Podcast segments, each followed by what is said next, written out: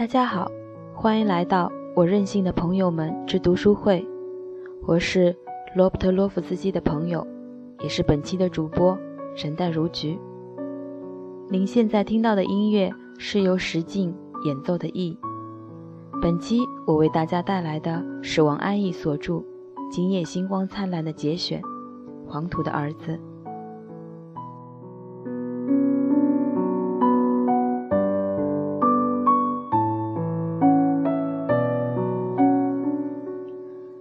去陕北是我难忘的经历，我手里捏着一捆路遥给我的路条，然后乘上风尘仆仆的班车，就这么上路了。那是在1990年的初春，陕西电视台正在播放根据路遥长篇小说改编的电视连续剧《平凡的世界》。我们走到哪里都能听见人们在议论平凡的世界。每天吃过晚饭，播完新闻，毛阿敏演唱的主题歌响起。这时候，无论是县委书记、大学教师，还是工人、农民，全都放下手里的事情，坐到了电视机前。假如其实我们正在与某人说话，这人便会说：“等一等，我要去看《平凡的世界》。”去陕北的路线是路遥为我们策划的。他说，你们先乘班车到黄陵，找到县委书记，然后他会送你们去延安，再到延安大学找到校长，他将安排你们去安塞、绥德、米脂，再北上榆林。他写好一封一封的信让我收好，意思是有了这些信就不必发愁了。后来的事情证明果然如此。我们到了任何地方，只要出示路遥的信，便无一例外地受到热情的接待。除去从西安到黄陵这一段路程，我们再没有乘过班车，全是由路遥的朋友们用小车一站送一站，接力赛似的。他们说，我们不管你是谁，只知道是路遥的朋友。以后你们倘若写信来，只要写上路遥的朋友。他们中间大多是一些基层的干部，与文学无关。对于他们来说，全世界的作家只有一个，那就是路遥。我去陕北是和我的好朋友上海一家杂志社的记者林华同行。像我们这些城市里生、城市里长大的人，我们生活在一个再造的世界，我们与自然已经很隔膜，书本是我们的好伙伴。我们总是通过媒介去和自然发生关系，城市里到处是这一类的媒介。我们的情感渐渐地变成一种形式，它来源于我们的理性认识，而不是感受。我们的头脑还不错，心却渐渐麻木。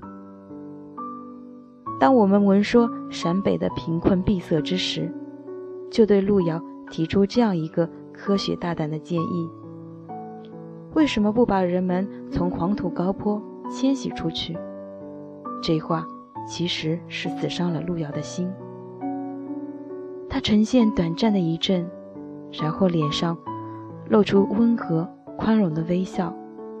他说，这怎么可以？我们对这土地是很有感情的。初春的时候，走在山崖，满目黄土，忽然峰回路转，崖上立了一只粉红色的桃花，这时候眼泪就流了下来。后来我们亲眼目睹了崖上的桃花，它总是孤零零的一颗，枝条疏朗，那点点粉红几乎要被汹涌澎湃的黄土颜色淹没。黄土上的天空是格外的蓝，似乎专为了照耀着黄土，使着荒凉更加触目惊心。我不明白，在这样苍凉荒茫的土地上，为何能迸发出如此娇嫩的粉红花桃花。它好像是抽空了生命中所有纯洁如处子的情感，用尽全力开放了花朵。如果没有路遥的提示，我们不会注意到它。它在黄土与蓝天的浓郁背景上，只是轻描淡写的一笔，而它是路遥眼中永远伤及心肺的景色。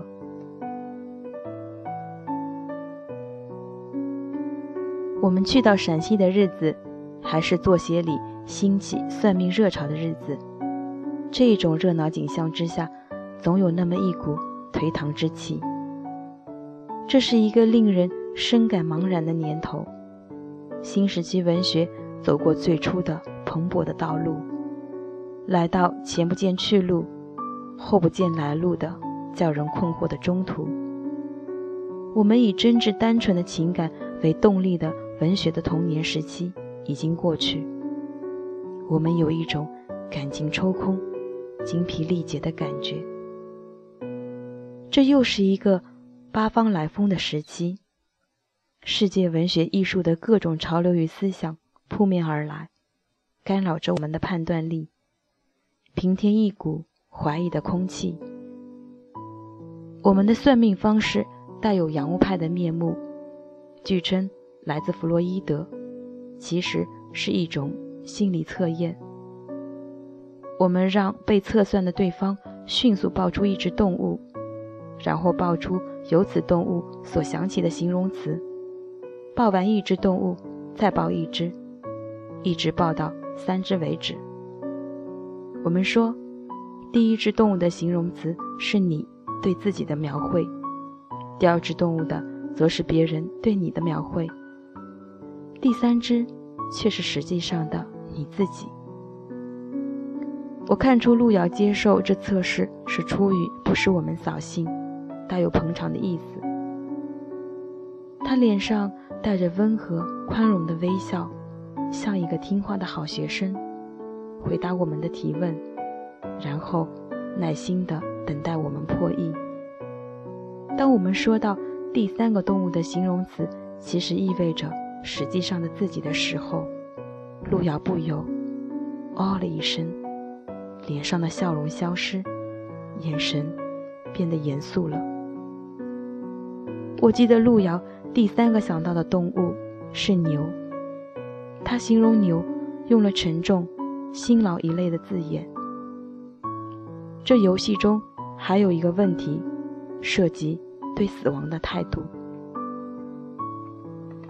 我已经忘了路遥的回答，这时候我们谁也不曾想到这个问题会真的降临到我们面前。我们临走的那天晚上，路遥发火了。那是在西影厂食堂里，陌生请客也算为我们辞行的意思。饭桌上不知怎么说起某些前辈经历一生沉浮，到末了却还放不下名与利这两件东西，为他们深表遗憾。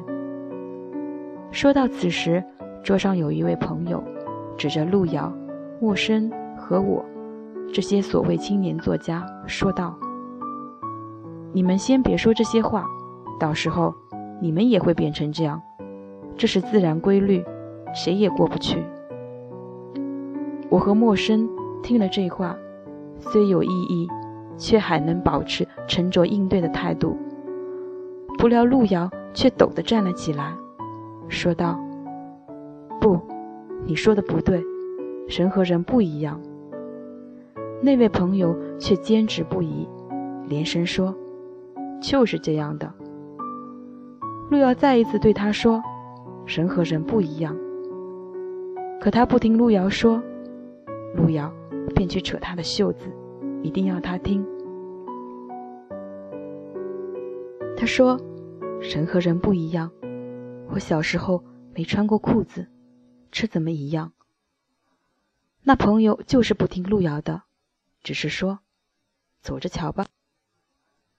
这一回路遥是真的动怒了，他恨不能立刻就证明自己，可是语言显得那么乏力。这是我唯一一次听路遥大声说话，我不能理解的是，这一句类似戏言的假设为什么会伤了路遥的心，他竟会如此激动。而他那句我小时候没穿过裤子的似乎有些词不达意的辩白，却叫我一直心痛着。在后来的日子里，我情不自禁地想到，路遥无法向人们证明这一点了，路遥无法从容走完人生，向人们证明这一点了。他还来不及老，便走了。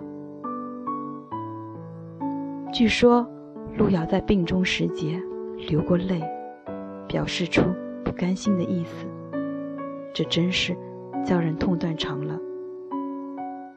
在40不惑的日子里辞世，远没抵达这天命的年岁。我永远忘不了我们行走在黄土沟壑，就像行走在地的裂缝，崖上的桃花在遥远的天空映衬下疏淡的花枝，路遥的心是如何的被激荡了。我想他其实从来不是在稿纸的格子里写字，而是在黄土上用他的心血。我想用文学这两个字去命名他的劳动是太过轻佻了，那其实是如同人生一样的艰辛跋涉。人生是这样沉重压顶，白纸黑字算得了什么？路遥的去世给文学染上一层哀绝之色。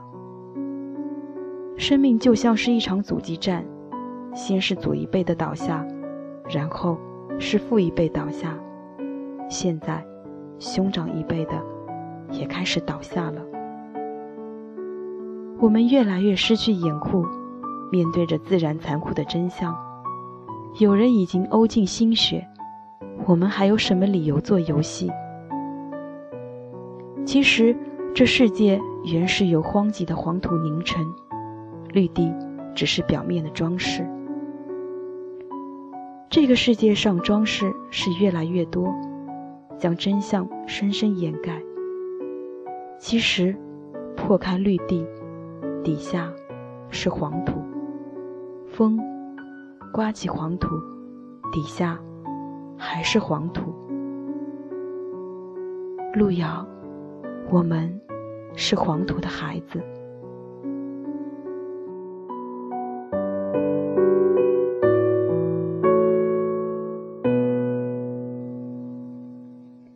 以上就是本期我为大家带来的全部内容，感谢大家的收听，我们下期再见。